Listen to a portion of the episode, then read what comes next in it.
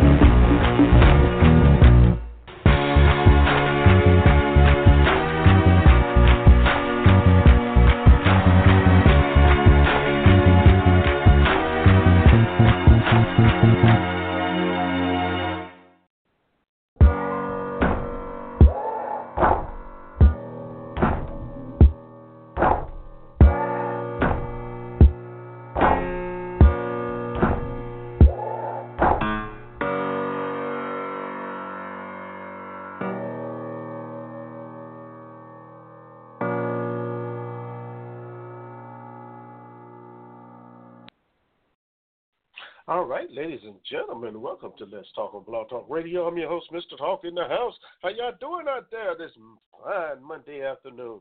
Man, it's been a week since the last time we met and talked, so I got a lot of stuff for you today, and I hope you got a lot of stuff for me.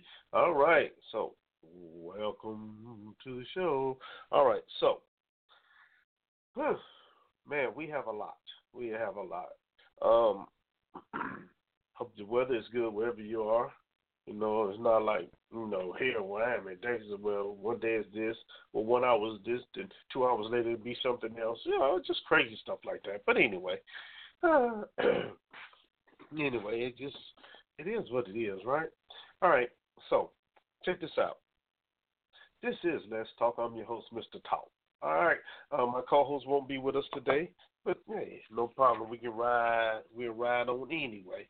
Um, so let me tell you how you be a part of the show before I get started and, and the rambling and carrying on. All right, the first and easiest way is to call me three four seven eight three eight eight six two two. You can email me at ericletstalk at gmail.com.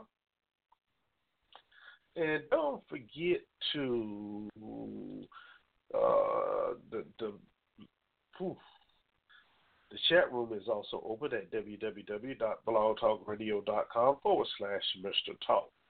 Okay? And the show website is www.ericletstalk.com. and as I say all the time, once we finish the show today, um, the show will be placed on on the um, website along with um, you know some some of the material we talk about, so you can check it out yourself and you know that way, you know, you'll be up to date and you won't be saying that we be giving you some crazy stuff. you know what I mean? And speaking of crazy stuff, man, you know, we went to um we went to finally saw the movie, um uh, Black Panther. And it was a pretty good movie, I must admit. It was a real good movie. However, you know, however, it was interesting. Uh, it was interesting after looking at the movie how some people just got caught up and think that's a real, actual place. You know, it, it, it's just amazing to me and uh, you know, it, you just look at it, you're like, wow, wow, and just shake your head. But it is what it is. But all in all, it was a good movie. It really was. I mean, full of action, kept my attention. throughout. So, and that's enough said. Because usually somewhere in the movie it gets boring. Y'all know what I mean? Somewhere in the movie it gets long, long, long, and boring. They get to talking with monologue, and then you eventually go to sleep. Then you wake up the action start. That's usually what happens. But uh, in this instance, it didn't happen like that. It was a good movie. All right, so excuse me, if you haven't seen it, go and check it out. You may actually enjoy it. All right, but with that being said, Jimmy Kimmel on one of his shows, uh, what they call live television, he asked a question regarding the country of Wakanda um, on his show. He asked some people. I think it was like nine or ten people he asked. Uh, what about Wakanda? And it was just crazy the answers that he got. I mean, it was crazy. So, what I'm going to do right now, I'm going to play this little clip of him uh, asking these people, and just listen to the responses they give. And that, that and, you know, the bad part about it, that goes to show how how uh, the public views a lot of things. You don't know it. You don't know what's going on. But if somebody asks you a question, you got to act like you believe and you know what's going on, and that's not always a good thing. You know. So anyway, let me play this clip real fast. It's not that long, and then we come back and talk a little longer. You know what? Uh, before I do that, you know, I, y'all know me. I, I, I flow sometimes, and I, I no, before we play that right there, let's go to get the song of the day out the way. What about that? Yes, I like that. All right, this is a song of the day, and it's old school, as we like to say, but it's a, everybody know this song. Everybody know the words to this song.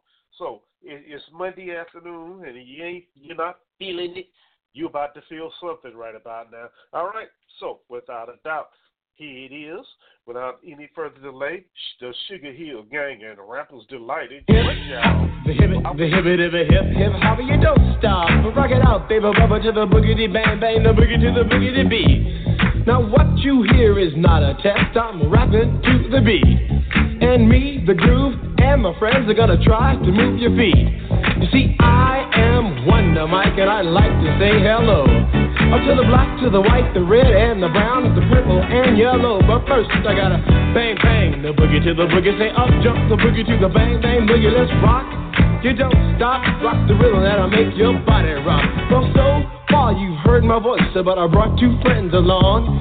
And next on the mic is my man Hank. Come on, Hank, sing that song. Check it out. When I'm imp the dimp, the ladies pimp, the women fight for my delight. But I'm the grand master with the three MCs that shock the house for the young ladies. And when you come inside into the front, you do the freak spank and do the bump. And when the sucker MCs try to prove a point with Trent's trio, or with the serious joiner from sun to sun and from day to day, I sit down and write a brand new rhyme because they say that miracles never cease. I've created a devastating masterpiece. I'm gonna rock the mic so you can't resist. Everybody, I say it goes like this as I was coming home late one dark afternoon. Reporter stopped me for an interview. She said she's heard stories and she's heard fables that are vicious on the mic and the turntable. This young reporter I did adore, so I rocked me vicious rhyme like I never did before. She said, "Damn fly guy, I'm in love with you." And Casanova legend must have been true. I said, "By the way, baby, what's your name?" Said I go by the name Lois Lane, and you can be my boyfriend. You sure they can. Just let me quit my boyfriend called Super man. I said he's a fairy, I do suppose,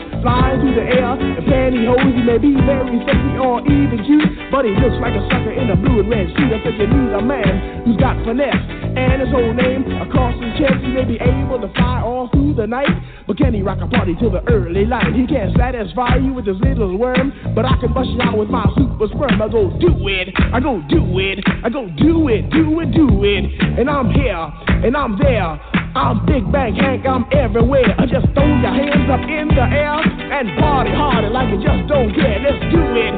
Don't stop, y'all. I take a top, y'all. You don't stop. I go hotel, motel. And what you gonna do today? I'm gonna get a fly girl, gonna get some spank and drive off in a death OJ. Everybody go hotel, motel, holiday in.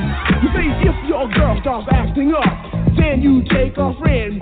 I say skip God, what can I say? I can't fit them all inside my OJ, so I just take half and bust them out. I give the rest to Master G so he can shock the house. I said a M A S, a T E R, a G with a double E. I said I go by the unforgettable name of the man they call a Master G. Well, my name is known all over the world by all the foxy ladies and the pretty girls. I'm going down in history as the baddest rapper that ever could be. Now I'm feeling the highs and you're feeling the lows.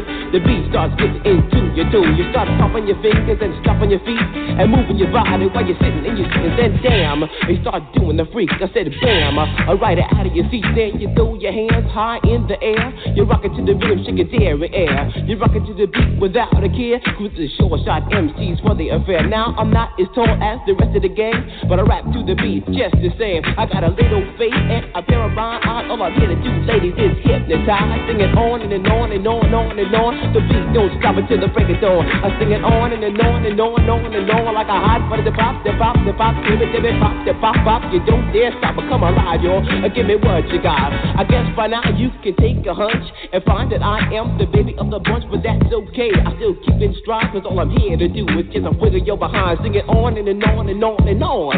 The beat don't stop until the break of dawn. I sing it on and, and on and on and on and on. Rock, rock, y'all. I throw it on the floor. I'm gonna freak you here, I'm gonna freak you there. I'm gonna move you out of this atmosphere, cause I'm one of a kind and I'll shock your mind. I put the jig, jig, jiggles in your behind. I say the one, two, Come on, girl, I get on the floor. I come alive, yo. Uh, give me what you got, cause I'm guaranteed to make you rock. I said one, two, three, four. Tell me one, two, Mike, what are you waiting for? To the hip hop, the hippie to the hippie, the hip hip, the hopper, you don't stop. Rock it to the bang bang, the boogie say up, jump the boogie to the rhythm of the boogie beat.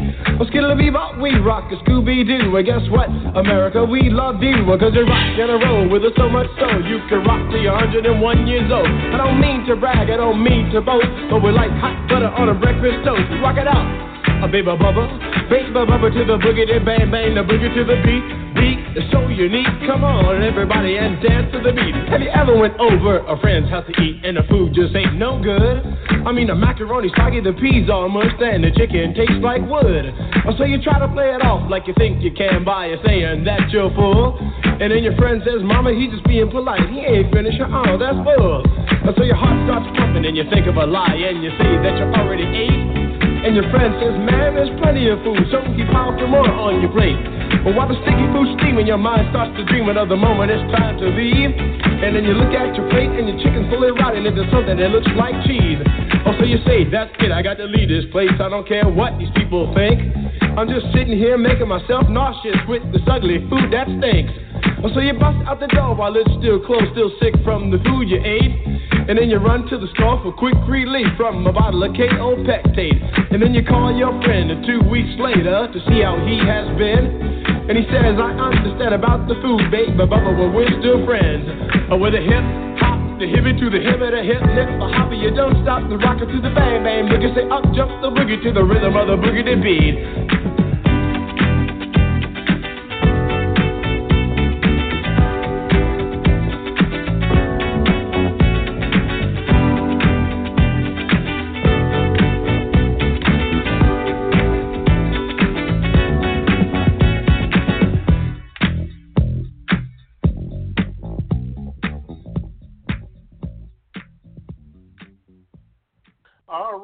It was, y'all. Your song of the day. I know all y'all know that song. You you should have been singing right along with it. The Sugar Hill Gang Rappers Delight. Yeah, buddy. I tell you. I tell you what, if I ever go to anybody's food house and they food look all like that, I'm not even sitting down. I'm sorry. I'm going to Church's or Popeyes or something. Give me some chicken. That's right, y'all. We still riding that chicken train. But anyway, sometimes I tickle myself. But yeah, that was your song of the day, man. I hope you enjoyed it. And uh, you know, some music just never gets old. Some songs never get old. You know, it just gets better with time. You know, just gracefully. And I like that. That's that's pretty cool. But anyway, anyway, let's keep it moving. All right, once again, I am Mr. Talk. I'm your host of Let's Talk. This is what the show you're listening to just in case you were wondering. Um, and my co-host won't be in today, but it's okay. We, we gotta we gotta send a whole bunch of love out there. Welcome to the show, guest seven oh nine to seven ten. Glad you can hang out with us a little bit. All right, so um, you know, wait a minute, wait a minute, wait a minute, wait a minute, wait a minute. Okay, now, all right, here we go. Now, as I was saying before I got to the song of the day, um, I went and saw the movie Black Panther, and um, it was a great movie. Um, a lot of action. You know, I enjoyed it, and I, I didn't really think about nothing political about nothing. I just watched it as a movie. Okay. Now, of course, I'm, I'm I am aware that there's a lot of stuff going on out there about the movie. Well, whatever. I just went and watched the movie. Okay, and I enjoyed it. But this is I'm going to play a clip, and, and this is an example of the American public. Now you can say, well, that's just ten little people, but if Jimmy Kimmel was to have asked, uh, or well, this guy would have asked more people the same question, I'd be surprised. Uh, I wouldn't be surprised if there weren't more answers like the ones given in this clip right here. It's just crazy. Crazy, crazy, crazy. All right, so let me play it real fast for you. All right. How many of you have uh, seen the movie Black Panther? It is the number one movie in the United States, in the world. Black Panther had the biggest opening week of any Marvel movie ever. So far, it's earned more than $520 million. If you haven't seen it, it tells the story of T'Challa, who's the king of a fictitious African country called Wakanda. Uh, Wakanda is, again, fictitious. It's made up. It's not a real place. But not everyone knows that. So we went out on the street and asked people for their thoughts on the crisis in Wakanda. And were they willing to weigh in on a fake crisis in a fake country? Well, let's find out in tonight's Black Panther edition of Lie Witness News. Is it time to bring the U.S. troops home from Wakanda? Um, I, I think we need a strong presence there. Um, I definitely support our troops. So if they're in Wakanda, I think they should, you know, they have a reason to be there. Should we be involved in Wakanda right now? No, I think we should resolve our own problems first, especially what's going on in the government. What are people saying about the crisis in Wakanda? They saying like it's like a big catastrophe, like it's a lot of bad things happening over there. Should Wakanda be forced to share their vibranium? Um, no. Why? It's theirs. It belongs to their country. Without vibranium, we can't power fidget spinners or golf carts. Okay. I'd say we need to find another way of doing that. What is your opinion of the Twitter war going on between President Trump and King T'Challa of Wakanda? My opinion is, uh, I think it's good. Because uh, in this state, you know, bad publicity is good publicity for some people. So long as people are watching, long as people are tuning in, you know what I'm saying? Somebody's getting paid somewhere. We're just all human beings, so we can't judge each other. Or Panthers. Yes. Or Panthers. Yes, or anything. We're all humans. Except for Panthers. Yes, for Panthers. Why does Donald Trump dislike the Wakandans so much? Should I say it? Because they're not his color. Orange. okay. yeah, orange. I don't think nobody's his color. Okay, no. Do you think if somebody made a movie about what's happening in Wakanda right now, it would be popular? Or people just don't want to see that? People don't want to see it. Yeah, I don't think so. Well, I should run a studio.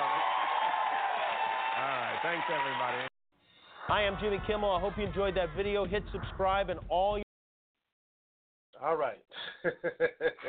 all right. Now, if you want to go and watch that video yourself, you can find it on YouTube at uh, under Crisis in Wakanda. But just the responses alone just will make you shake your head when you think about just how gullible the American people are. It, it, it's just amazing. It's amazing. You, know, you can make up a, a, country, a city, or, or whatever, and people will give you an opinion on it. That's that's that's scary, y'all. That's scary. Just think if everybody just flowed into that right there, flowed the same way, we would never know what's really going on, will we? So while we we we uh, uh falling behind or, or we tracking on a fictitious company country or something we made up, the real culprits are out there getting away with whatever You know. You know. So, hey, before if somebody asks you a question, think about it first, okay? Don't just go out there and, and give your opinion, especially if you don't know. If you know, don't know, just say I don't know. I have no clue. It's okay to say that. It really is. It's okay to say that. uh, I think you, you prefer to say that than anything else. All right. Anyway. Um. anyway. hey, y'all want to talk to me today? 347-838-8622. Email is Eric Let's Talk at gmail.com. Chat room is open at www.blogtalkradio.com forward slash Mr. Talk. And uh, that, that, that, that's good enough right now. All right, so with that being said, we I had to play that right there because I meant to play it a couple of weeks ago. Well, last week. Of course, we didn't do any shows last week because I, Mr. Talk, you know, was battling my allergies, and I really couldn't talk or breathe. Okay, so that's why we didn't do any shows last week, and I do apologize, but y'all understand it happens, right? Okay. Well, if you don't, okay too. That's all right too. I still love you. Okay, so. uh, with that being said, let's get to the um, quote of the day. All right, quote of the day is America will never be destroyed from the outside. If we falter and lose our freedoms, it will be because we destroyed ourselves. And that was by Abraham Lincoln, y'all. Okay, let's take a look at that. America will never be destroyed from the outside. Contrary to what a lot of people think, uh, it is, especially in today's uh, um, United States of America, uh, you're trying to keep so many people from coming in, but there is a true fact. America will never be destroyed from the outside. Never. Um, if we falter and lose our freedoms, which we're gonna talk about some things in a little while, and that that's leaning toward that that way. And uh, you know, when you say falter and lose our freedoms, there's a lot of freedoms we still don't have that uh, uh, we used to have. We don't have them anymore, somewhat. Uh, but we'll get into that a little bit. And will be because we destroyed ourselves. And of course, right now, this is a very divided country. Very divided. And not just in half. We divided. This country is divided uh, in, in I, man, you can go all the way down to eighths, I guess, thirds. I mean, it's just that divided. So um, that's that's one way of, of, destroying ourselves right there, and it's, it's something that that works from the inside out. It's from the inside out. Yes, there are individuals out there that do really plan on on uh, uh, uh, just trying to destroy uh, what is you know the so-called freedom or democracy here in the United States of America. We know this. However, you know, with, with the DACAs and all that. Come think about it. Y'all know the day is the 5th of March, right? And the DACA was supposed to end today. However, it will not end because courts have still ruled that that they are that it was um uh Trump's uh 45's uh, uh law, whatever he tried to get started, is unconstitutional. So they still can submit their applications. Just thought I'd throw that out there to you. Know. Um, but yeah, that was the, the quote of the day, Abraham Lincoln, and we're we're through with that. All right. America will never be destroyed from the outside. If we falter and lose our freedoms, it will be because we destroyed ourselves. That's right. I.e., fake news, not fake news, fake news, what people consider to be fake news, that's really not fake news, fictitious stories, uh, unrest, just all kind of things going on. But yeah, I just thought I'd throw you know throw those little in too. Y'all know me; I'm always throwing stuff in somewhere. All right, so let's move in there. Keep it moving. Keep it moving. Our Black History moment. Now, this see this is what what's going to happen here. Just because the month of February is over doesn't mean that uh doesn't mean that our Black History moments will stop right there. Okay, because there's more uh, Black history happens every day. Honestly, each and every one of us uh, are walking history. Y'all think about that for a minute. You are part of, Black history yourself. So what are you going to do today to make yourself stand out? Hmm? What are you going to do? But anyway, yeah, what are you going to do to make yourself stand out today? You are walking history. You are a part of Black history. Black history now. Now. You know, so th- think about that. Think about that. That that is that's that's something strong right there. It, it really is that you are, as you walk, as you breathe right now, Black history. so what you gonna do to make yourself stand out? What you gonna do? You gonna be like Mr. Robert F. Williams? I mean, yeah, Robert F. Williams. That's our uh, Black History person of the, the, the day. Um, and Mr. Williams was was uh, uh, uh, whew, this was a this was a powerful man right here. And I first learned about about Mr. Williams when I was a, a freshman in college. He, there was a book. There was a book called The Crusader. Crusader. C R U S A D E R. All right, it was the name of a paper that he started, but there's a book by that same title, and I strongly suggest you go and get the book and read it. Uh, you may be me be able to find it on Amazon. I forgot nobody goes to the library anymore, so you may be able to find it on uh, Amazon, uh, Barnes and Noble site or whatever. But it's a it's a very good read, and it, it, it's another example of how those individuals that were trying to stand up for was right were once again persecuted and forced. Y'all listen to what I'm saying? And forced to flee the country they were they were they were born in, to go to another country just to be just so they they could be safe. You know, and as we look back through history, examples of that all the way through, all the way through to where you know, you don't want to keep. I'm not going there yet. Anyway, let's talk about Mr. Mr. Williams. Now, Mr. Williams, he was born in 1925, uh, and of course, anybody during that time that stood up for any type of black rights or whatever uh, was considered a militant. Yeah, a militant. Y'all know that word. Everybody is a militant. If you don't stand for what the status quo is, you are a you were a militant or a revolutionary. Those are two words that were used constantly back then, and honestly, some of them are used still today. They just change it to thug and what have you. But anyway, all right. Um, he was a civil rights leader and had an open advocacy for armed defense, okay, and it anticipated movement for the Black Power in the late 1960s and helped inspire groups like the Student National Coordinating Committee, the Revolutionary Action Committee, and the Black Panther Party. Okay, Mr. Williams was born in North Carolina, yeah, Monroe, Monroe. Um, he migrated to Detroit, Michigan during World War II uh, you know, worked in all the factory, organized the union there, and fought for uh, in the race riot in Detroit in the summer of 1943.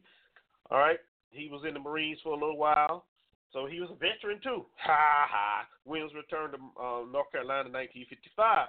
He was elected the local president of the local branch of the NAACP. You know what? How many of y'all know what that stands for? Uh, how many of y'all know what the NAACP stands for? Y'all don't know what it stands for, the letters. National Association for the Advancement of Colored People, NAACP. So, so don't say you didn't learn anything today, all right? okay.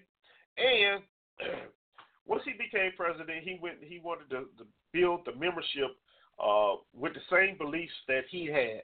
You know, he wanted to be working class, militant, and armed. Okay, armed.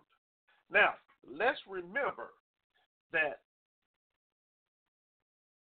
back then, if you were black and you had a weapon, oh my goodness, you were a bigger threat than than most people. Oh man, you're a bigger threat than than than Hitler or whoever. You really were. You really were. You were. You were man. You were bad people. you know, um, because that's after the Black Panthers begin to arm themselves and, and protect their neighborhoods.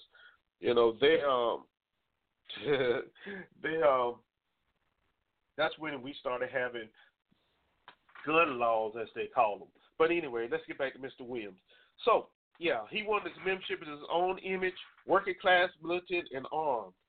Okay? Uh, he soon made international headlines for his role in the so called kissing case, in which two black children were jailed for kissing a young white girl. In 1957, after the attempt to desegregate the town's public swimming pool met with stiff resistance from local whites and the Wet Ku Klux Klan, Williams began stockpiling guns in anticipation of an attack by the Klan, vowing to meet violence with violence. Y'all heard that, right? Violence with violence. Williams was rebuked by the National Office of the NAACP and suspended from his leadership post. In 1959, he began publishing his own newsletter, The Crusader. Now, remember, I said that's the name of the book as well. So, Crusader.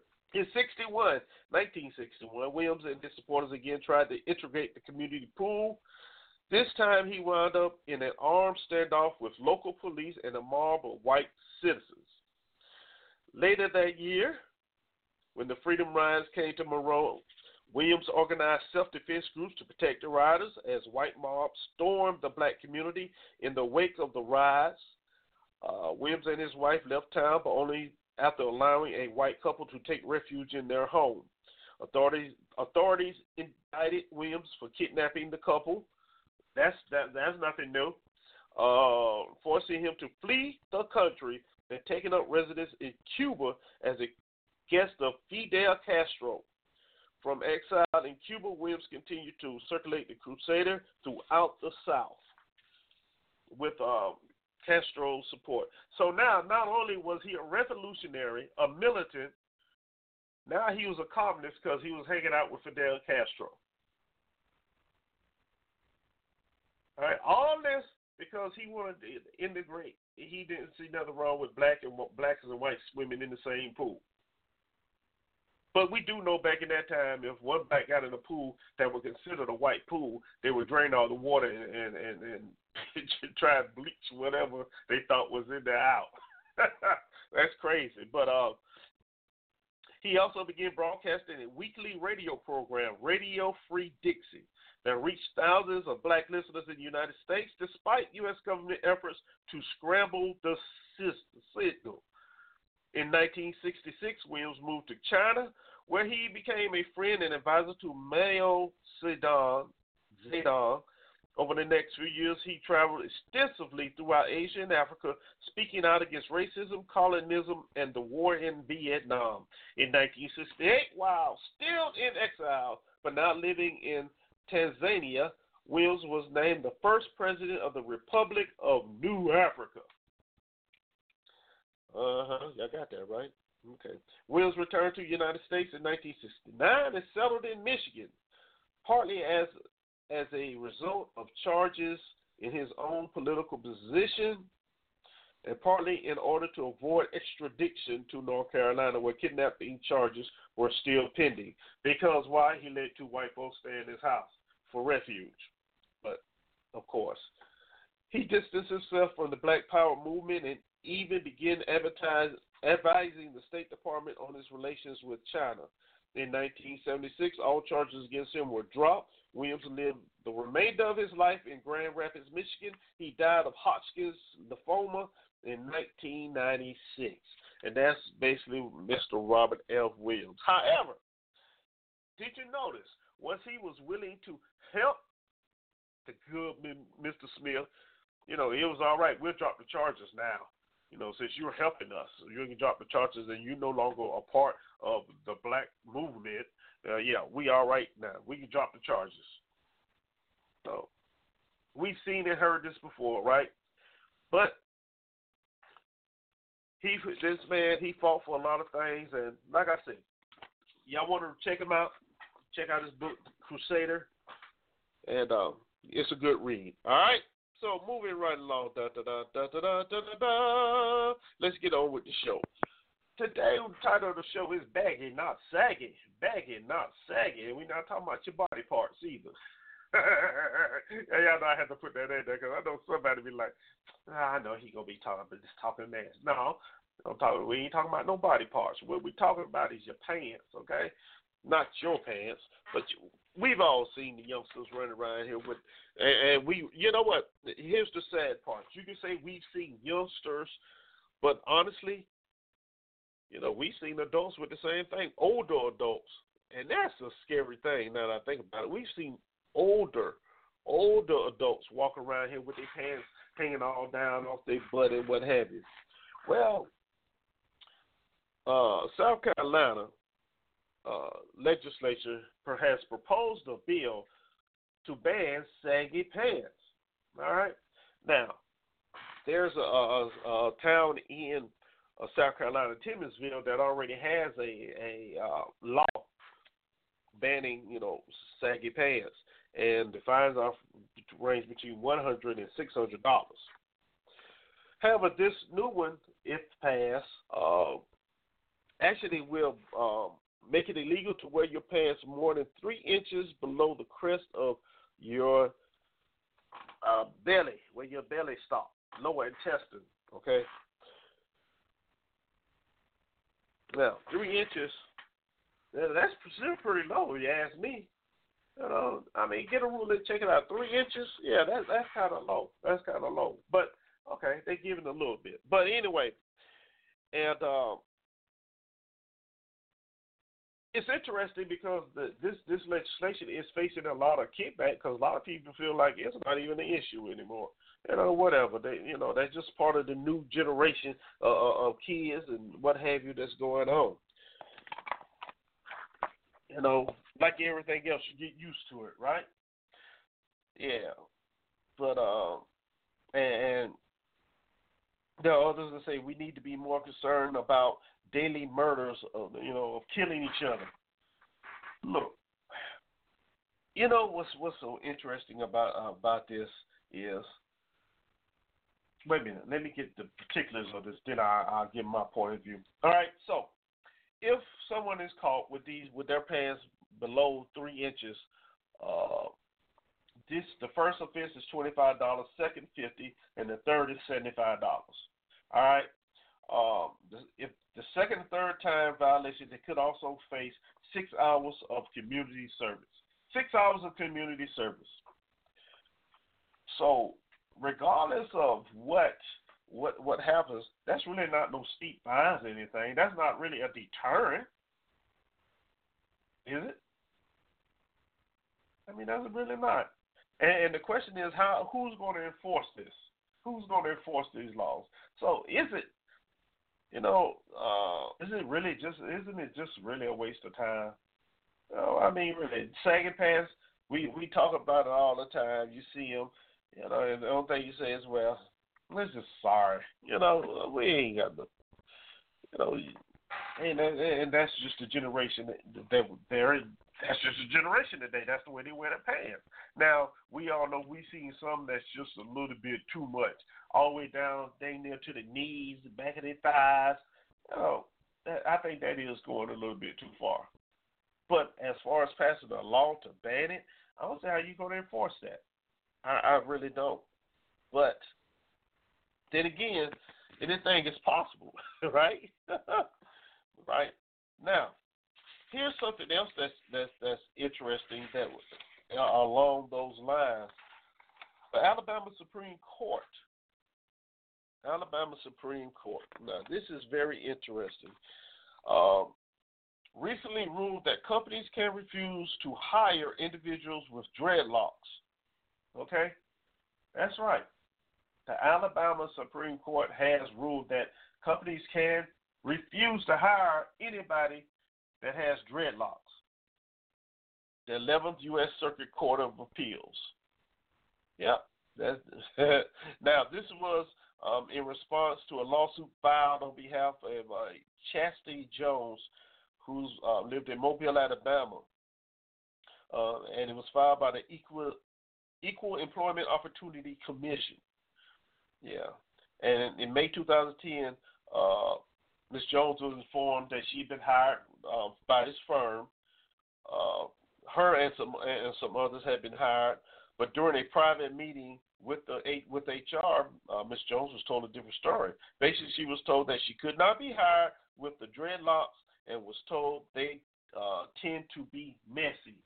Yeah, the dreadlocks tend to be messy. Okay. now, it gets it gets more interesting here. The company had a uh, the company has a race neutral grooming policy regarding uh, requesting that employees have hairstyles that reflect a business slash professional image. Okay, that's what it said. The EEOC asserted that the company violated Title VII of the Civil Rights Act of 1964 that prohibits employment discrimination based on race, color, religion, sex, and natural origin. Now, I'm going to stop right there. And the reason why I'm going to stop right there because none of that was violated. None of that was violated. You know, it's amazing that th- that uh, this actually had to be taken to court.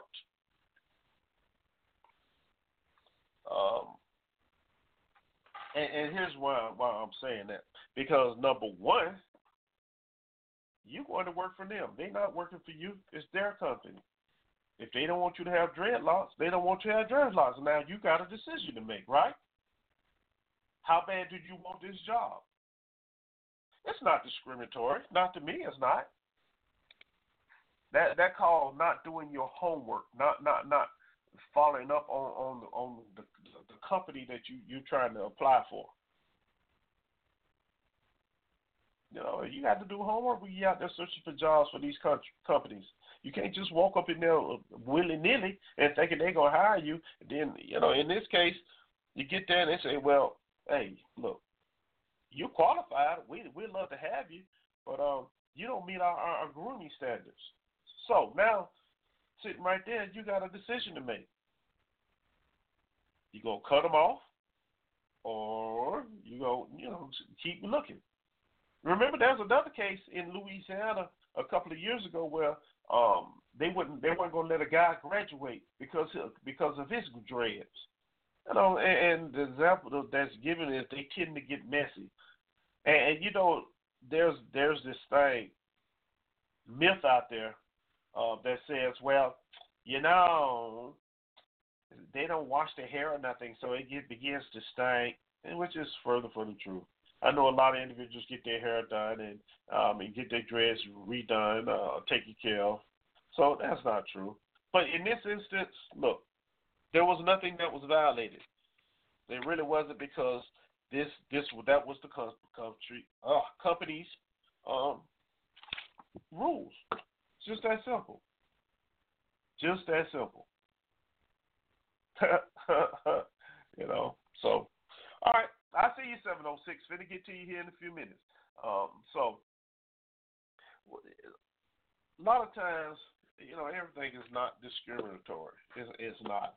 You know, even though I would like to say, yeah, yeah, yeah, yeah, yeah, that's discriminatory. No, it's not. No, it's not. Not all the time. Sometimes, like I said, you just have to make a decision. Do your homework.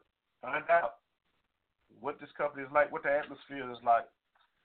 Now, uh, the question I had that, that it didn't say anything. Were there any other applicants that um, applied that had dreads, or were there any that were working there that when they applied had dreads and when they cut their dreads off? Okay, the article didn't, didn't mention any of that, so that would have been an interesting um, insight into to this this case as well. But of course, it didn't say anything in that, so we just have to go with what was printed. And in this case, Nothing is wrong. Nothing is wrong. All right, so let me bring this call in right here real fast. All right, area code 706. I got you. Talk to me. Who I'm talking Greetings, to. Greetings, Mr. Talk. Long time no speak. Greetings. How are you? I am doing well. I have not heard from you in so long, and I just had to chime in. What a hot topic. What a great topic and you know I have utmost respect for you but I totally disagree with your position. Um, Okay. Just ruled in hegemony and white supremacist uh, favor does not make it correct.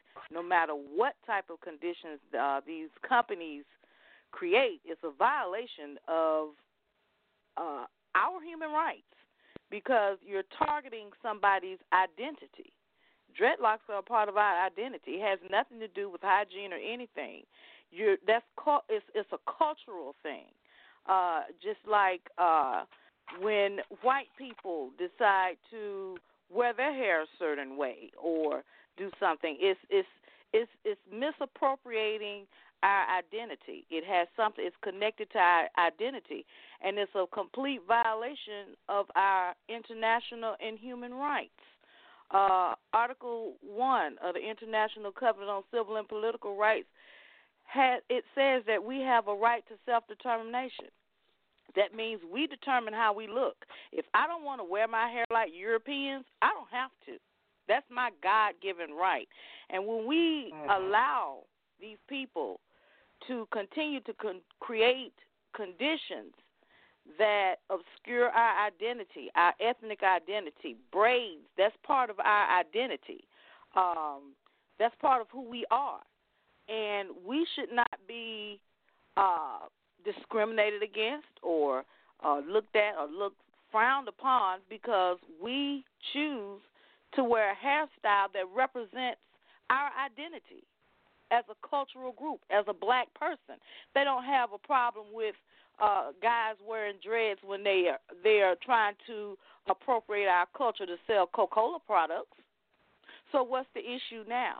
What we have to do is take a stand. Just because the Supreme Court ruled in favor of it, there are higher courts. There's high, there are hierarchies of law, and the United States has time and time again uh, they have uh, stigmatized our identity. They have obscured our identity, uh, who we are. They have criminalized our identity. The very image of black people have been criminalized. Uh, and I got an opportunity when um, I went uh, to another country to see Mhm. how our identity has been misappropriated. Um, and what Mm. I would do if I was that person, I would not Mhm. have even went to the colonial courts. I would have taken it to an international venue where she could have gotten remedy. She has rights under international human rights law that protects your uh, cultural identity. Uh, you have the ILO agreements 169 that protects the Native Americans. You have the uh, ILO 169 Article 1 Paragraph 2 that states you dictate your identity. Uh, you have the International Covenant on Civil and Political Rights that dictates your uh, identity. You have Article 27 uh, of the International Covenant on Civil and Political Rights that dictates that protects your culture. So, I think what it is, what we need to do, we need to understand that uh, we are under a colonial domination, and the laws are colonial, uh, and they're racist, Mhm. and racism is a derivative of that. And it's not a, a, a situation that we just go in and we say, "Oh, everybody else is wear, wearing European hairstyles. I I should do that too." That's not that's not how things go. Uh, you have to have they, most of these con- these companies have adopted multiculturalism. Okay, so in a Mhm. multicultural atmosphere, dreadlocks are part of whether we're indigenous or or consider ourselves Africans. That's part of our Mhm. culture, and we have a right to protect it. The Native Americans protect theirs. The Jews protect theirs. You dare not tell a Jew he cannot come in there with his hat on and he go to work. Let Mhm. them tell that to the Jews, and what happened? See what happens. So we're cowards when we sit outside and allow things like this to go go down. It's, it's. I'm sorry, I can't agree with you. Okay, all right, and, and you know what? You you have made some very valid points. You really have, and I agree with a lot of what you said. But in this instance, you know, we just gonna have to be on different sides of the fence. But yeah, you, you you, have made very. And, and you know what though? And you know what though? Here's here's another interesting thing. She may not even be aware of her of other avenues. You know, in fact, the lawsuit was filed by the what equal I had an equal opportunity commission, equal employment opportunity commission. You know, so she may not have been aware of the, her other options, but you know, working in the system that she was she had to work in, she still was left with a choice. Either she, you know, go cut the dreads or, or do whatever they ask her to do, or or you know, just go and find another job. Well, she shouldn't be put in that position anyway. I mean, because that's just like asking a Jew not to wear his hat to work. That's just like That's asking a, a Muslim not But- to wear their hijab. So why, Yeah. when it comes to our culture, what's precious to us that we hold on to? Slavery took a lot from our identity. We was taken, uh, our language was taken away from us. Our mores, Mm-hmm. everything was taken away from us. Dreadlocks are something that we we embrace now and that we hold on to. Braids are something; those are some things that are dear to most of us. Why is it that uh, these companies and these schools and you have different universities? Why is it that we're sitting around allowing these people to uh, to dictate who we are, dictate our our identity? It's not right. It's not fair. Uh, we do have other avenues that we can pursue. Which other avenues need to be pursued against the United States? They are racist. It is a highly racist apartheid state, and it needs to be dismantled and be treated as such. It is no better than uh, South Africa. No better. No better whatsoever. And when you look at the Supreme Court rulings on a lot of things that pertain to people of color, specifically African Americans, it is it is downright hegemony and racist, blatantly. So when we allow these things to go on and we don't pursue other avenues just because the Mhm. Supreme Court closed the door, we have treaties. International law is a part of the United States Constitution. We have other avenues we can pursue. We can file complaints in the Inter American Court system through the Inter American uh, Commission that's in Washington, D.C. We have uh, uh, different treaty parties like uh, the ICERD conventions. We are a national minority too. Uh, we can file it through those commissions, which are quasi juridical uh, uh, uh, um, apparatuses that we can use for remedy. We have to put an international scope on what is going on with us over here in the United States. We have to. We have to internationalize our our issues. The United States has went into other countries and invaded and caused wars and rumors of wars Mm. based on Mhm. human rights violations when they're violating our rights right here. They're Mhm. violating our that's a clear, blatant violation of that person's human right. Why should I have to Yeah. look like to go to work and do my job? I don't have to go and look like adopt their mores, adopt their mannerisms, and look like them to make them feel comfortable. What it is, those dreadlocks don't allow them to be comfortable. They need to be uncomfortable. And if I was that person, I would take it to another jurisdiction. And maybe she will. Like I said, this was just the uh, the 11th U.S. Circuit Court in Alabama, appeals court. So maybe Yes. she she, yeah, maybe they will.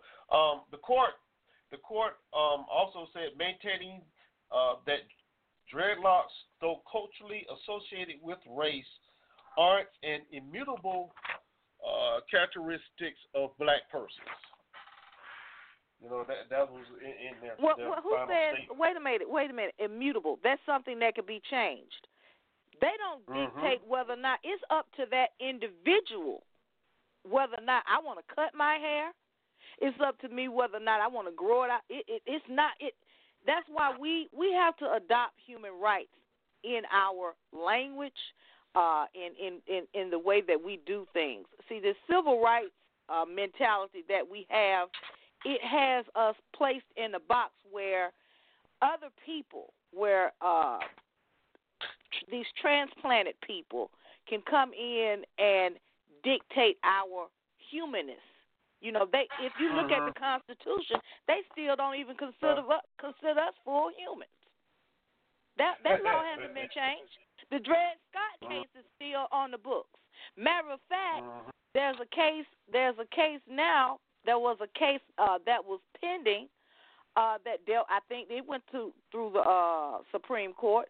Whether uh, it was the NCAA players, they went back and used a case. I think it was based on the Dred Scott case as precedent for them not to pay play pay the college uh the college uh Athletes. ball players. Athletes, Yes. yeah. So Mhm. this is Right, I remember that. racism, hegemony, racism, hegemony, colonial domination, all wrapped into one case, and nobody's not saying anything about human rights.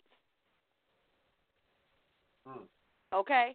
That you don't respect my Okay. humanity if you want to change something about me to make you feel good. Why can't I be just Mm. human just like you? Why can't you look at me that I'm just like you? We're not their dolls. We're not their products. We walk, sleep, eat, squat, take a dump just like they do. And until we mm-hmm. realize that they don't exercise any dominion over us and they don't dictate how we look, they don't get to misappropriate our culture. It's okay when you when you need to sell a corporate product sell some Coca Cola or some Mickey D's, we can have it then. But when we need to hit the clock, you get to dictate when I wear my dreads. I'm sorry, it didn't go like that.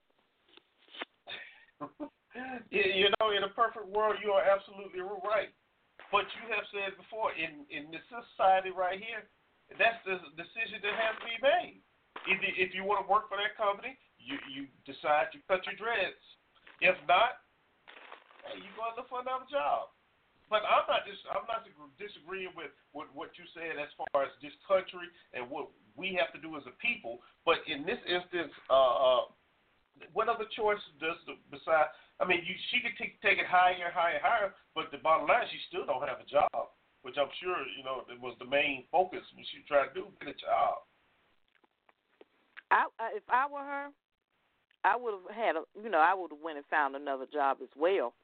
But the lawsuit would ha- have never been filed in this jurisdiction. I would have filed a lawsuit in an international venue because the United States need a scope. See, the world doesn't see cases like these. Mm-hmm. The world doesn't see the United States for what it is a racist apartheid state.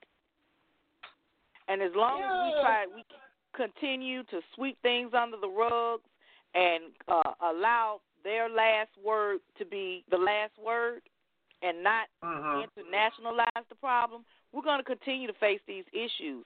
Specifically, another reason why we are facing these issues is because we don't know our human rights. There you We don't There know that we- right. We we don't know our human rights. We don't know that we have a right to our own individual and collective identity. This is a class action lawsuit. Mm. Well, We have a right to self determination. I dictate who I am and what I look like, not you. yeah, but then again, you know, in order to do that, wouldn't we need the resources to do that with, though? Would we have to be the ones uh, running the show? No, No, you don't think so? nope.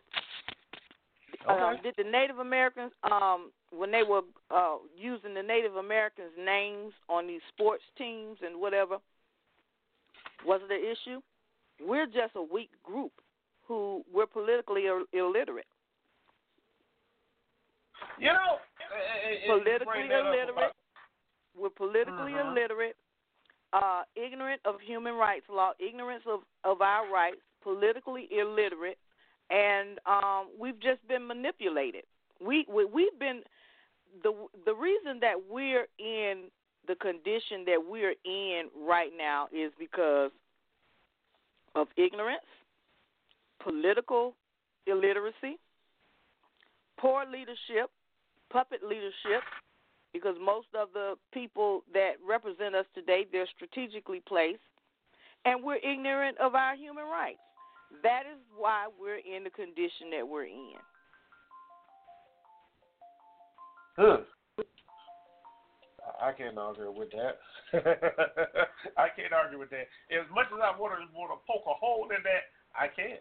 I can't because you're absolutely correct. I say that all the time. I, I really do. I'm sorry, but you just don't get to tell me. You don't get to dictate. That's something. It's immovable. It's amenable. It's something can be changed. Uh, I don't necessarily like the smell of their hair. I don't necessarily, you know, I have some issues with white people with some things that they wear, some things, some mannerisms that they have, the way they talk, you know, and raise their voice. But I don't ask them to change Mm-hmm. that. That's who they are. You Mm. can't go over to the That's Native who they are. Americans' place of business and tell them to cut their hair. See where it gets you. Mm. Mm. You better not Okay, tell them to let me take ask off you- their beads. See what happens. All right. So did you did you hear the first part of, of the story about the baggy the saggy pants? Did you hear that part? Well, the saggy pants, I have an issue with that because that's Okay. obscenity. Some some some guys take it too far. Mhm. If if if I see your pants and you're in a public space and I Mhm. can really see your rear end, then that crosses the line of obscenity. But then Mm, again, okay. am I willing to criminalize a person for that? Am I willing to co-sign on somebody criminalizing our young black males for busting slack when it's a, it's okay to bust slack and be hot hip hop when you selling Coca Cola? You see what I'm saying? But you want to I see what you're criminalize my children. I'm not going to co-sign on that either. I don't like it, but I'm not going to let you criminalize my babies for it. Now I'm going to tell them to pull their Mhm. pants up and at them dirty drawers you got on because Mhm. it's obscene at this point. It's not cute. I don't like it. But I'm not going to co-sign on anybody locking up our babies for that. Our young, our young people, their image has been so tarnished, especially when it comes to hip hop, the little fashion Mhm. fads, anything Mhm. out, especially our our young males. I'm so I'm so passionate about our young males. Any little thing our males do, not that what some things what they do is right, it's criminalized. It's okay for them to bust a little slack when they're selling Coca Cola or they're selling their Cadillac. Uh huh. But you want to put an ordinance on the street and lock them up. Who does that? Mm. We, you know what?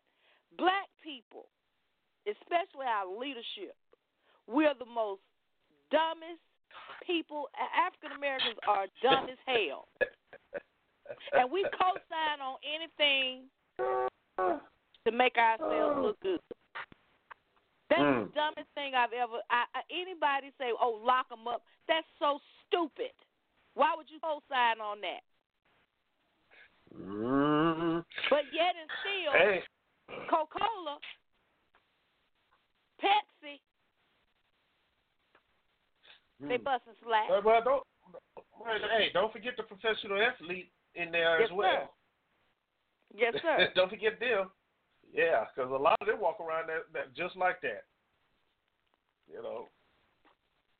It, But I that's because we don't have any control over our identity, Mm. over our humanity. These people, that case to me was not about hair. That was about Mhm. us being these white people's property. Mm. Argument. Mm. And that's how she should have fought it. It's not Hmm. about it's You not know, about my that- that- hair. that's- It's about you telling me Uh-huh. what to do with my humanness, with my identity. My hair is an extension of my body. And you don't get to tell me what to do with it. Mm, mm, mm. And it was a violation of her 14th Amendment rights the right to autonomy, the right to your person. They fought it the wrong way. It wasn't a racism case, it was a human rights case. Hmm. You know, I, eh, I, eh, eh, you know, I, I, I, I, I, this is, I just really heard what you said. It wasn't. It, it was a human rights case, a human rights case. Mm Mhm. You know, that puts a whole different different twist on it. Then you are all right. You are all right. How can I You tell know, you? I'm sitting- okay, you can come to work. You can come to work with me with one leg, but don't come to work with two legs. I only hire people with two legs. Don't come to my job. hmm I don't You hire know, people court- with big noses. Don't come to my job with a big nose. I only hire people with small noses. Now, the argument with that is, and you know, that is that company set of laws, or I mean rules. And the argument was, well, the military, you know, you can't have beards in military, and if you do, it got to be short and you know cut to a certain length. Uh, what else? Um, some uh, what what they call them, bus drivers, you know, the city ordinance they have to have certain standards, certain uh, grooming, uh, uh, grooming appearance. So that was the argument that was used as well. You know, this is the first time I heard about dreadlocks, though. I, I, and you know, the more I think about it, you're right. There that's was an humans, attack. right? That's, That's an a- attack. That's an Yeah. attack on our identity, on our humanness, Yeah. and that's yeah, the way because it should have she, been she fought. was told. Yeah, because she was told she had the job until she actually went in to the office to talk to the you know the human resources person, and then that's when and then you know she was taken off privately, and that's when they had that conversation. The, the conversation was had. Huh. That's when that conversation was had. Uh, she didn't fight that case. The case wasn't fought the right way. Yeah. I think yeah. I think the case should have been fought differently because another argument I can see is with that Fourteenth Amendment. There's a there's some clauses in that Fourteenth Amendment about personhood. Um, that's what made made us become citizens here. But it also made those corporations a person. Hmm. So the per- so the false person gets to tell me how to wear my hair. Person, which is the corporation. hmm Because the uh, United States is a corporation. Uh, well, yes, it is. Got, it is. Yeah. But Mhm. let's look at it from realistically. It's it's a created reality, and you're gonna allow that to tell you what to do. It doesn't work like that. Mm. You're, you we have to stand on our humanness, and we have been deprived of our humanity. In every case that we allow to go that way, and we fight it Mhm. looking at racism. One of our political issues that I, I I take as my pet peeve, we keep our we keep our narrative confined to race. Racism is not our only issue. The bottom line is we are uh, intergenerational prisoners of war. Okay, these people know who we are. They know our identity. We have been reco- and we're a colonized people as well. We've been recolonized uh, at least three or four times. Okay? Ask Mm. yourself, why is it that out of all other minorities in the United States, why is it that the African American is the one that's treated the harshest? Why is that? Can you tell me Good why? question. I'll tell Because you we pose the biggest threat. Because we pose the biggest threat. We pose the biggest Yeah. threat, and why? What has happened historically? Historically, in 1526, Africans and Native Americans merged together. They went to war against Yeah, uh, Spain when it was colonized. Right. This joint was colonized by Spain. Move on Mhm. to 1733. From 1733 to 17 from 1733 uh, until uh, 1858. The Gullah Wars, over a Right. hundred years, our ancestors rocked. And Mhm. then when and then when the colonists were here, our our ancestors was armed by the British and the Spanish against the colonists because they banned slavery. Britain had banned slavery, slavery, the Atlantic slave trade. But these colonists, because they were too lazy to work, Mm-hmm. wanted to keep slavery going. Our ancestors didn't take that land down. So what did they do? The identity. Made it a point, but this is coming to a head now. And continued to subjugate us. After slavery. Everybody celebrates the 13th, 14th, and 15th Amendment. I don't. Because Hmm. at that point is when we were forced into their population and forced into their citizenship. Mm. Mm. There was no plebiscite. We didn't vote for it. And then after that, then you had uh, Mhm. uh, uh, after World War II, while everyone else was receiving their liberation and, and, and their right to self determine, uh, we we Hmm. were supposed to have been put on a non self governing list that would have given us a right to autonomy, would have given us the right to self determination. It would have given us uh, access to external markets as well as internal markets, where we could have been self sufficient. Colonies, Yeah, colonies were put on that list. We didn't even get a vote. What did we get? We were forced, made to forced to assimilate. That has been the policy on us.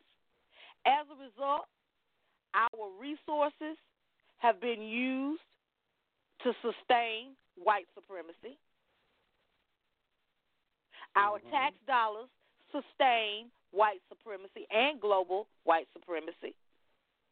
Our uh, youth, our males, they they were forced to go and fight wars that was counterproductive against other people who look like us. They're, we've been in a parasitic relationship. As a result, we don't have our own economy. We're we're dependent, mm-hmm. and we have a quality of life that's equivalent to a third world. Because in that same state, in that same county, the UN was just here talking about the pro- pro- problems that they have and the hookworm epidemic that broke out in Lowndes County. Not to mention the eminent domain abuse that has gone on there. So the issue's not just about hair, Mm-hmm. and we need to get Wow. out of that. Using a civil rights mental, a civil rights framework to deal with a human rights issue. So, with, with, with, with, with all that being said, how do we re-educate our people? How do we get them to understand uh, these these different avenues, uh, and, and how do we get them to understand and Well- actually, you know, move, do something about it? Well, well, well, well, well, I'm well. What we've done, I'm a, I'm a member of the American Institute of Human Rights, and we are a non-governmental uh, organization, and we teach international and human rights law. Um, Mm-hmm. right now, we have a pilot pro- program where we, what we're promoting, uh, you know, to to bring people in, but we're trying to educate prof- our professionals, people in leadership positions, activists, our lawyers, uh, preachers. That's who we're reaching out to now. Um, also, we do talk, we do radio shows, we do a lot of conferences. We have really been out there for the past three years, and I know when we began speaking, you know, I was talking about human rights, you know, human rights then. Um, Right. We're just going to have to have a marketing campa- campaign. Um, those are some of the things that we're doing. We're teaching right now because we're talking about human rights. We're teaching right Mhm. now. I have my computer in front of me. Before I get off the air, I'll go over some of those uh, those uh, conventions that I spoke about. ILO one six nine, UNDRIP, and um, also uh, the ICERD convention, and we have the International Covenant on Civil and Political Rights. All of these things pertain to us. And we have to assert those things because this is not just about race. Racism is only a derivative of what we're suffering from. We're suffering from hegemony and colonialism. We're colonized Hmm. people. That means our labor, our human capital, and our resources are being used for the dominant society. And it's, I'm sorry, but they're European. They re enslaved us using Jim Crow, sharecropping, re-enslave, re-enslaved us just sharecropping, uh, Uh-huh. uh, uh, peonage. Now it's done uh, through uh, it, it evolved through mass incarceration. Hmm. So we're still it's it's not about racism. Nobody just don't like you because you're black. This is about us being somebody else's property. Hmm. Mm, mm, mm. And, and what's the name of the- organization again? It is the American Institute of Human Rights. Okay, American. Okay. Well, let's talk then. Let's let's get it on. Okay, okay. now let me pull up. I'll pull up the uh, International Covenant on on um, civil and political rights. Let me see. Can Mhm. I pull that up? Let's talk. Yeah, we we got time. Yeah, we we got time. Let's do this. uh, Okay, I because, have. mean, you have. I Mhm, have. ILO one six nine now. I'll go over that one. Okay. It's the um, it's it's the convention concerning indigenous and tribal peoples in independent countries. Okay. Article 1 it states this convention applies to a tribal peoples in independent countries whose social, cultural, and economic conditions distinguish them from other sections of the national community and whose status is regulated wholly or partially by their own customs or traditions or by special laws or regulations. Part B hmm. peoples peoples in independent countries who are re- regarded as indigenous on account of their descent from the populations which inhabited the country or a geographical region to which the country belongs at the time of conquest or colonization or the establishment of present state boundaries and who, irrespective of their legal status, retain some or all of their social, economic, cultural, and political institutions. Self identification. This is the paragraph two. Self identification mm-hmm. as indigenous or tribal shall be regarded as a fundamental criterion for determining the group groups to which the provisions of this convention applies. The use of the term peoples in this convention shall not be construed as having any implications as regards to the rights which may attach to the term under international law. It says governments shall have the responsibility for developing the, with the participation of the peoples concerned coordinated and systemic action to protect the rights of these people and to guarantee respect for their integrity. Such action shall include measures for ensuring that members of these peoples benefit on an equal footing from the rights and opportunities which national laws and regulations grant to other members of the population, promoting the full realization of social, economic, and cultural rights of these people with respect for their social and cultural identity, their customs and traditions, and their institutions. Hmm. Do you hear that? Mhm. I hear that. I think you need to say that again. Say it one more again. Okay. I'll go back. Article 2. Mhm.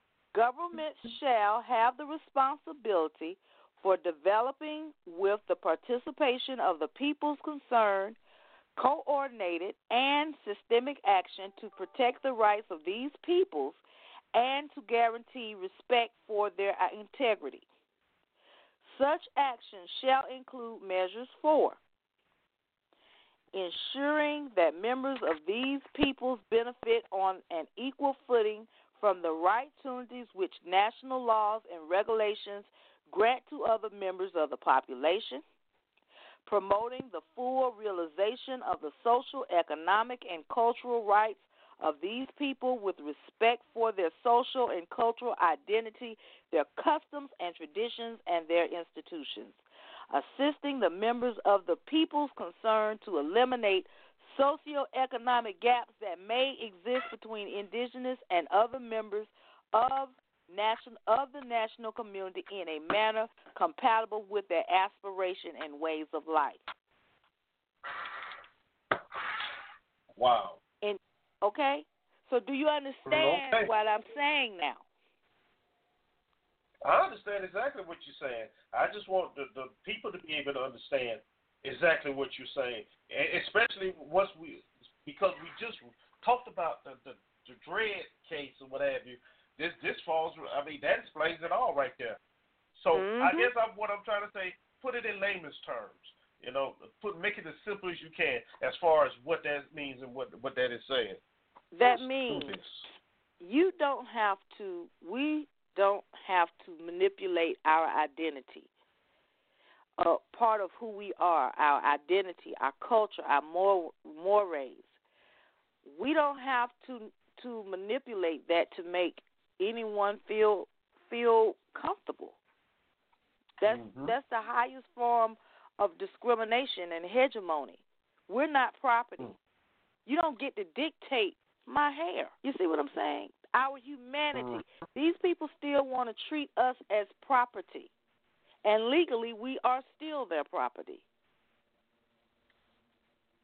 Mm. Because we have not assumed jurisdiction or, or created a collective judicial personality to assume jurisdiction over ourselves. Do mm. you understand what I'm saying? Mm-hmm. We're still yes, property. Hmm. Still property. Wow. Still property. Okay. Still property. And that's I what I L O one sixty nine? I L O 169. Uh-huh. Indigenous people in independent countries. Mhm. ILO 169. That that document with international law, I started studying international law because uh, I saw so many flaws with the domestic laws that circumvented our humanity. Um, just like the 14th Amendment was supposed to have been created uh, for us, but we barely enjoy of the 14th Amendment. We didn't really reap the benefits of the 14th Amendment. Mm-hmm. But corporations reap the benefits of it because they were considered as persons. We, you know, artificial persons. Mm. Mhm. Wow. oh. Well, you know, and, and what you think about it, and, you think about um, like like the guy was talking about today, um, Robert Williams, and then you think about um, Assata Shakur, who's in Af- I mean Cuba. Yeah, that explains why once they get there, there's nothing that can be done. You know, because once they leave here, they they begin to fall under international law. Now, correct me if I'm I'm I'm I'm I'm, I'm wrong, but that's the You are seems. correct. You are correct. And Assata Shakur is a prisoner of war. So are Mhm. we. We're intergenerational prisoners of war. When when when uh that if I don't know have you been following what happened up in Flint, Michigan? But when they sabotaged that water system, that was an act of war. But they want to call it racism. It was it's not racism. We're what up under what you call a belligerent occupancy. Mm, okay. Now you done threw out some terms there. Let's let's back it up for a moment and, and break each one of those down. Because okay, I know well some let people me like, let huh? me let what? me let me let me go back. Okay. Especially and the war part, because I know a lot of people. How are we victims of war? I ain't been in no war. Yeah, so yeah, we we need to break. Yeah, I, I need you to break that down. Well, it's us. okay. Let me let me let me give you the definition of belligerent occupation, and I'm using this term because of the fact after slavery Uh-huh. they use state terrorism, lynchings. Um, they deprived us of resources, and they subjugated us, deprived us of our right to self determination. Not just one time after 1865, but more than four or five times. This is what mm. they've done. Uh, so we're still prisoners of war. We're still we're still not free people. We we were deprived of our right to self governance, our right to autonomy, our right to economic and social, and as you do see, cultural independence. We're prisoners of war. Uh-huh. They lock down our hmm. communities on the spot. Go to your projects. Do you not see the gates? That's not to protect you. That's to hmm. keep you in. But yep. okay, belligerent occupancy in a foreign mm-hmm. war being based upon the possession of enemy territory necessarily implies that the sovereignty of the occupied territory is not vested in the occupying power. Occupation is a, is is is is essentially provisional. What it's saying hmm. that even though they warred against us, we never gave up our our ancestors never gave up our their sovereignty, and nor have we. They just hmm. resubjugated us and annexed the territory, the land that we were on. Right now, the way hmm. that they're annexing land is using uh, eminent domain abuse, eminent selective domain. annexing, yes, selective yes. annexing, uh, and also underbounding and gentrification, which is is is is, is still popular illegal illegal population transfers under international law. Hmm. But yes, once again, our leadership. Oh, that's racism. It is not racism. It's beyond racism. But that is what the the, the um that is what the term for belligerent occupancy is. Okay. Mm-hmm. Um, go back here. And what was the other term that I used? Uh, I think it was inter. We go to war. Uh, okay. Yeah. Yeah. Prisoners yeah. of war. Yeah. Yeah, that that's that's what it was. You know, it, it, it's amazing how once you break it down and you start thinking about uh, today's world and what's going on with with the um, uh, the trafficking, human trafficking, the the the the, the um, organ harvesting and things of that nature, it, it falls right into place. You know, even when you well, like you mentioned well, the Flint, look, we're gonna thing, talk about it Chicago falls right in a minute. into place. And we're okay. going to talk All about right. Chicago in a minute. Let me give you the definition mm-hmm. of POWs. Mm-hmm. Okay. Okay, a person, serviceman, captured by an enemy in time of war. That's what that's what a uh, prisoner of war. Okay, and let's right. see. A detained person, as defined in Articles 4 and 5 of the Geneva Convention relative to the treatment of prisoners of war, August the 12th, 1949, in particular, one who, while engaged in combat under orders of his or her government, is captured by the armed forces of the enemy. As such, he or mm-hmm. she is entitled to the combatant's privilege of immunity from the municipal municipal law of the capturing state for warlike acts which do not amount to breaches of the law of armed conflict. For example, prisoner of war may be, but not limited to, any person belonging to one of the following categories has fallen into the power of the enemy.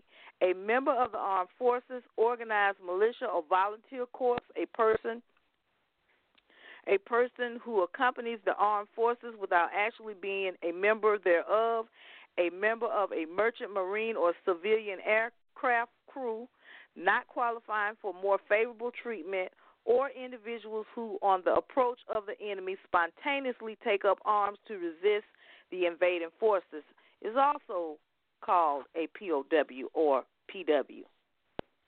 Mm-hmm. Okay. Yeah. We fit all of that. Got down through the years.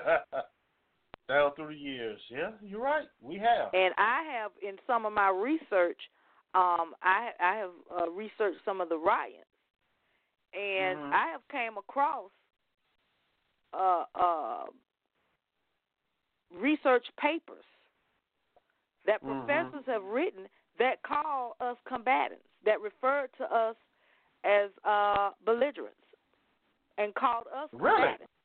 Yes. Wow. Mm-mm. Uh, wow. Or hostile, and, and you or just hostile. just reading up on just reading up on on the um on, on the riots and things that has happened throughout this country's history. Yes. Okay. Yes. Mhm. I have seen that, and that is how they treat us. As a matter of fact, our gangs are documented as terrorists. Mm-hmm. The gangs are considered terrorists. Yeah, I, I can see that. I can actually see that. Yes. Mhm. Yes. They're documented as terrorists. So we don't understand how deep the rabbit hole goes with us. Um, we can't afford to continue playing marbles while others are playing chess. Huh.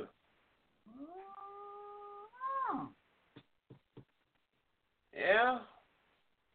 But see, that's the cycle we we we've been in for so long. I I, I really don't think anyone has really given it much thought outside of a, a certain uh, group of people.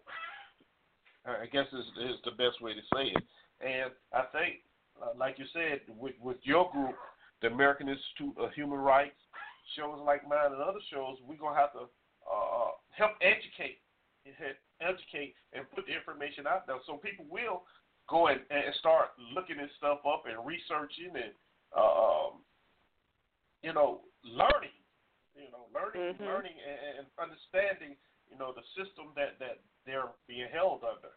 But you said we are gonna talk a little bit about Chicago. Uh, you, Okay. you definitely got my my my, my um.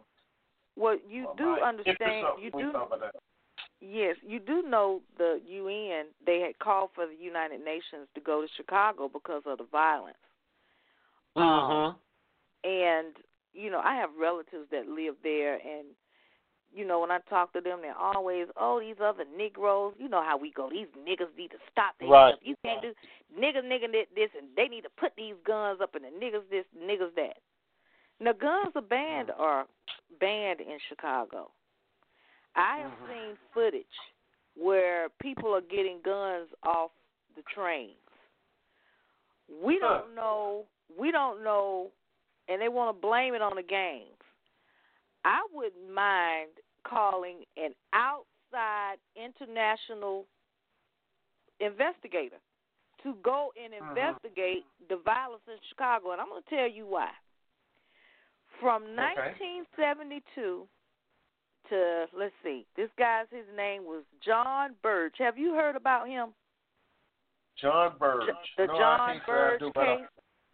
The bon- John I Burge case, where he Uh-uh. tor- he he was respon the police chief that was responsible for torturing uh Oh yes, black yes, men. yes, yes, yes, yes. all those yes. years he was I from he was that.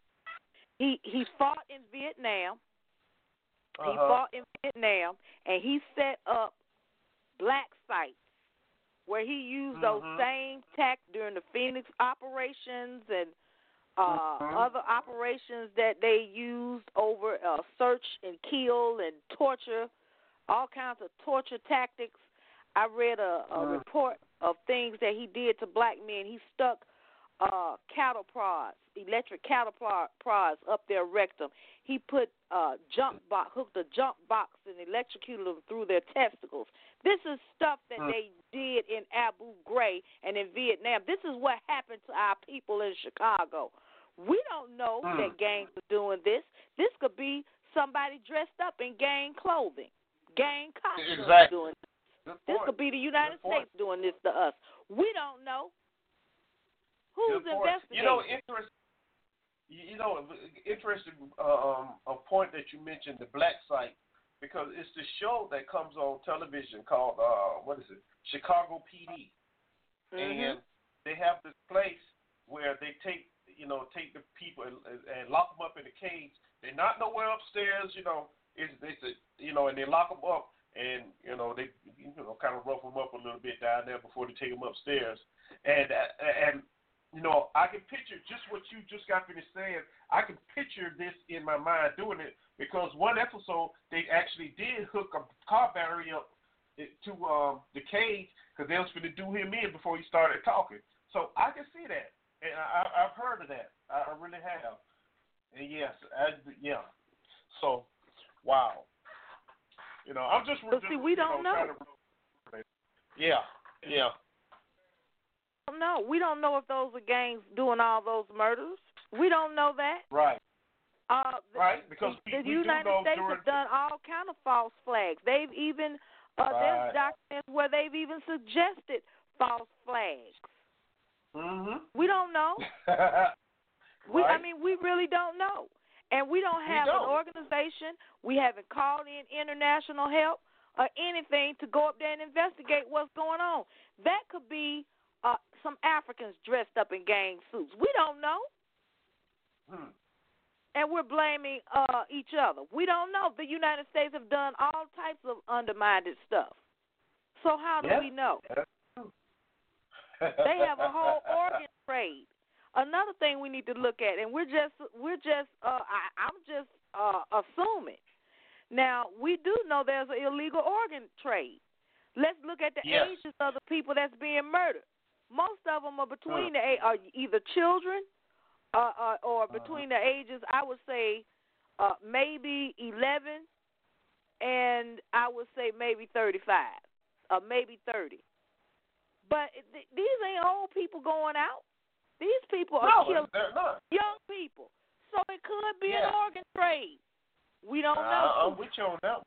I, um, in fact, the case down there um, in Georgia, well, you know, where Mhm. the kid was found wrapped up in the in the mat. Yeah, that Mhm. right there. And I still say the Shanika Jenkins one has a little, you know, that that that's that's a little. You know, I, I think it was some organ. Yeah, I think it was some organ um, taken out of the girl. They're just not gonna tell you that because you haven't heard much. But I think that that is what happened there as well. Uh, interesting, but I agree with you. I agree with you 100. percent And we must remember that Mr. Smith, you know, during during the Black Panthers days, you know, they were dressing up doing some some stuff and then blaming it on the Panthers anyway, or or other black militant organizations as they called it back in the day. Yes. You know, so Yes. yeah. So I I mean, so what? In other words, what I'm saying, what you are saying right now is not so far fetched to you say, mm-hmm. oh, she don't know what she's talking about. I mean, you, basically, you right on point. You are right on point. Very and, and, valid. and, Very valid. and your and your listeners might say, well, what does this got to do with uh, the lawsuit or the case that pertains to hair? It has everything to do with it. It's dealing with our humanity, us being their property, us Right. being able, us being able to dictate who we are and where we go from here. You know that Mhm. should be And- that should be the main topic of uh, on on our table right now. We need to get some control of our communities, get control over our identity. They have the identity extremists now. They've even made your identity, our blackness, who we are, our culture. If we Hmm. emphasize it, it's uh, uh, we're could label as extremists. Who does that? Mm. That we're, this is that's fascism. Since Yep, when right. of my whole humanity, you get to criminalize me for being who I am when you've gone through countries, you've gone to countries, you've tortured people, you've caused wars and rumors of wars, but you want to criminalize our humanity? And we sit Hmm. idly by and allow these people to do that? Hmm. Come on, black people. uh huh. Now you know what's being said, right? Uh, it's another one of those shows. Those those militants, those revolutionaries. You know that's what's being said, right? Instead of sitting down and actually paying attention and listening to the truth. Ah, I love it. I love it. but you know the to- truth hurts. Yeah, change hurts And- and- even more sometimes because Yes. you know, yeah, but it's it's it's a necessary thing, and we're at the point where we do need that change. But I'm sorry, keep go ahead. Well, well, here's the thing. Um, we we're at we're in a posi- we're in a condition now that's genocidal. We don't have our own food system. We don't have a security apparatus, and we have a white nationalist in the White House who has made no bones about what he feels about us. Okay, and I'm not pro- promoting uh trying to scare anybody, but we need a reality check. If they want to intern us right now, it would be no problem. Because our image, the image of our humanity has been so distorted all over the world, who do you think will come in and try to help us? Hmm. Because what do they see? What has been criminalized? Hmm? We have we have selling drugs, killing folk, and yeah. Let's look at this new movie, Black Panther. I know you want to talk about this. Let's talk about this. This may be another show, but we can start it here. Okay. All right, Killmonger go. versus T'Challa. Uh-huh. Right. Let's look at Killmonger. Mm-hmm. Was that not our image, the image of a black male pitted against the image of a continental African? But who was dehumanized? Eric Killmonger. Right? Mm-hmm. But Right. you got Negroes I'm with you. celebrating. You. got Negroes celebrating when we should we should have had we should have been boycotting, and I'll tell you why. Because Okay. Killmonger, that's our Lil Ray Ray, and he did not create himself. The United States government committed uh uh uh uh created those conditions that created Killmonger. Do you see what I'm saying here?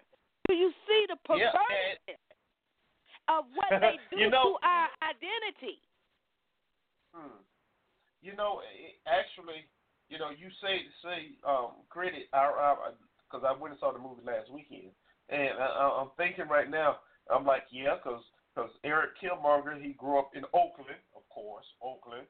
Um, but when he did finally make it to Wakanda, uh, that that's what he said. He said, "Y'all created me," you know, which was a very interesting. But then again, you had Uncle Sam, I mean, um, Mr. Smith, you know, the CIA right there that trained him.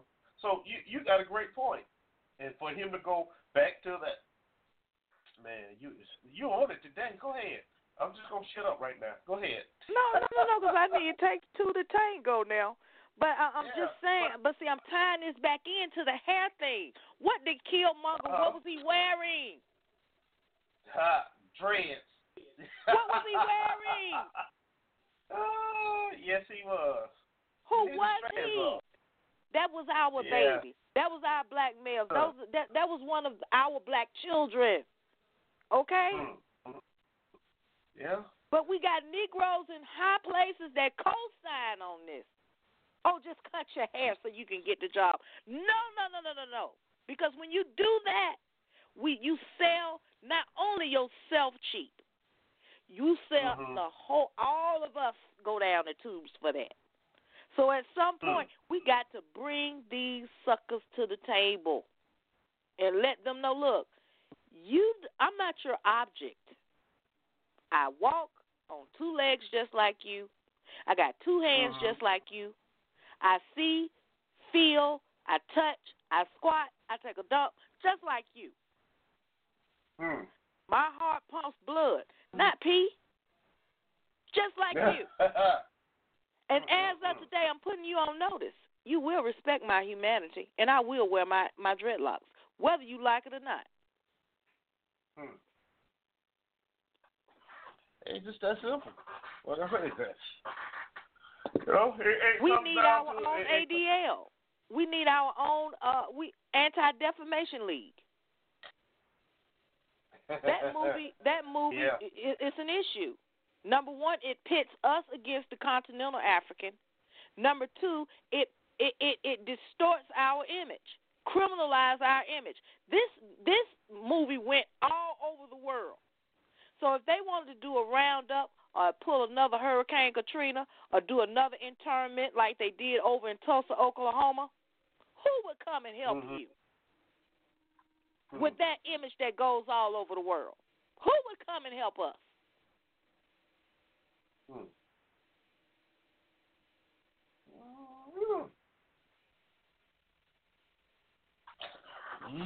Oh Lord, you, you put a lot on the brain today. That's for sure. You have put a lot on the brain today. Oh man, but unfortunately, we have to cut this one short here. God dang it.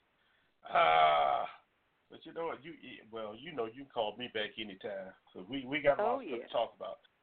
Because I, I, I, you know, you got my interest up in this American Institute of Human Rights. Well, you got I'm my really- number. When you get a chance, call me. I got some information I'll send to you because I want to brief you on what we're doing anyway. So after Yes, the show, give yes. me a call. I need to brief you on some things. Uh, it's been a long time Mhm. since we spoke, and I want to brief you on Mhm. some things that we're doing um, uh, further Okay. because we're going to be That- that- doing some political and some legal things soon. okay. But I enjoy it. All right. Well, I did too. it's good actually hearing your voice, but don't get mad at me because I have forgotten your name. I just- Elena. I know, I know. Elena, that's it. Yes, You yes, know yes, yes. Yeah. I guess it's so different. I okay. I got you now. Okay. But yeah. Thank you, Elena. As always, you know, you you put it down. You know, you put it down. And I didn't get to rest of stories, but that's good enough because we actually did some educating today, and I love that when we, when we get to do that kind of stuff. So thank you, and um, I'll be talking to you shortly. Okay. Okay, then. Okay. All right, man. What a great show. What a great show. All right, so y'all heard what what what needs to happen, right? Call to action, God dang it. Let's let's get up and make some start making some moves. It's simple. You know, it's simple. You know, I I, I said at the beginning of the show I went and saw the movie and I'll be honest with you, I just watched the movie. When certain things were said or, or happened, yeah, you know, certain things popped in my head, but I just basically went to watch the movie.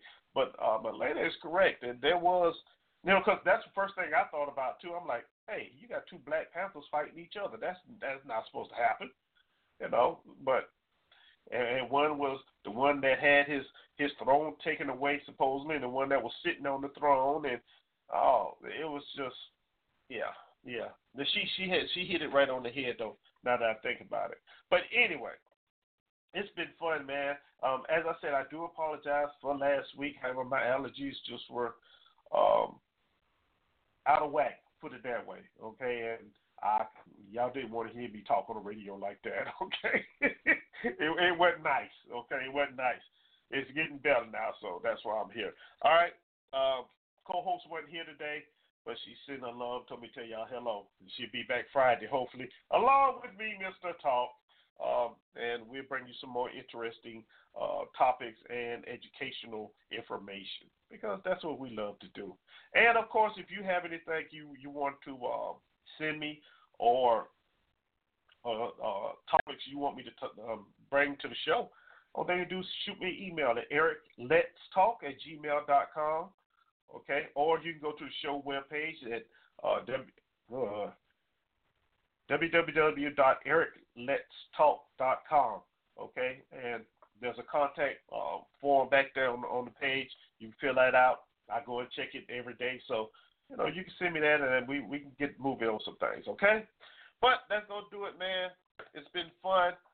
Uh, just remember, keep smiling, show appreciation, forgive with an open heart, but make sure you're forgiving yourself first. And the biggest, best thing, learn to laugh at yourself, because you can laugh at yourself, everything else is just gravy, man. All right? So until Friday, 2 p.m. Central, 3 to 12 Pacific, this has been Let's Talk on Blog Talk Radio. I'm your host, Mr. Talk, saying here's some zapping, more bounce to our as we go out of here. Have fun. See y'all Friday, man.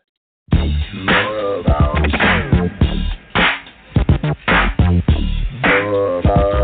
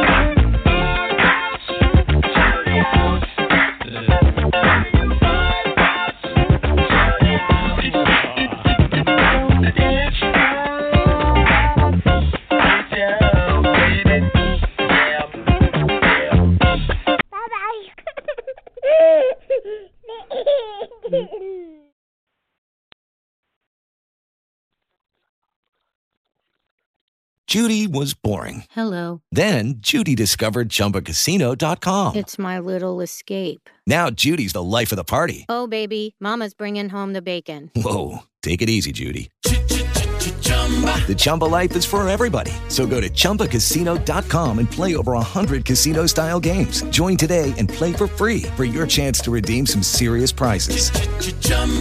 ChumbaCasino.com. No purchase necessary. Void where prohibited by law. 18 plus terms and conditions apply. See website for details.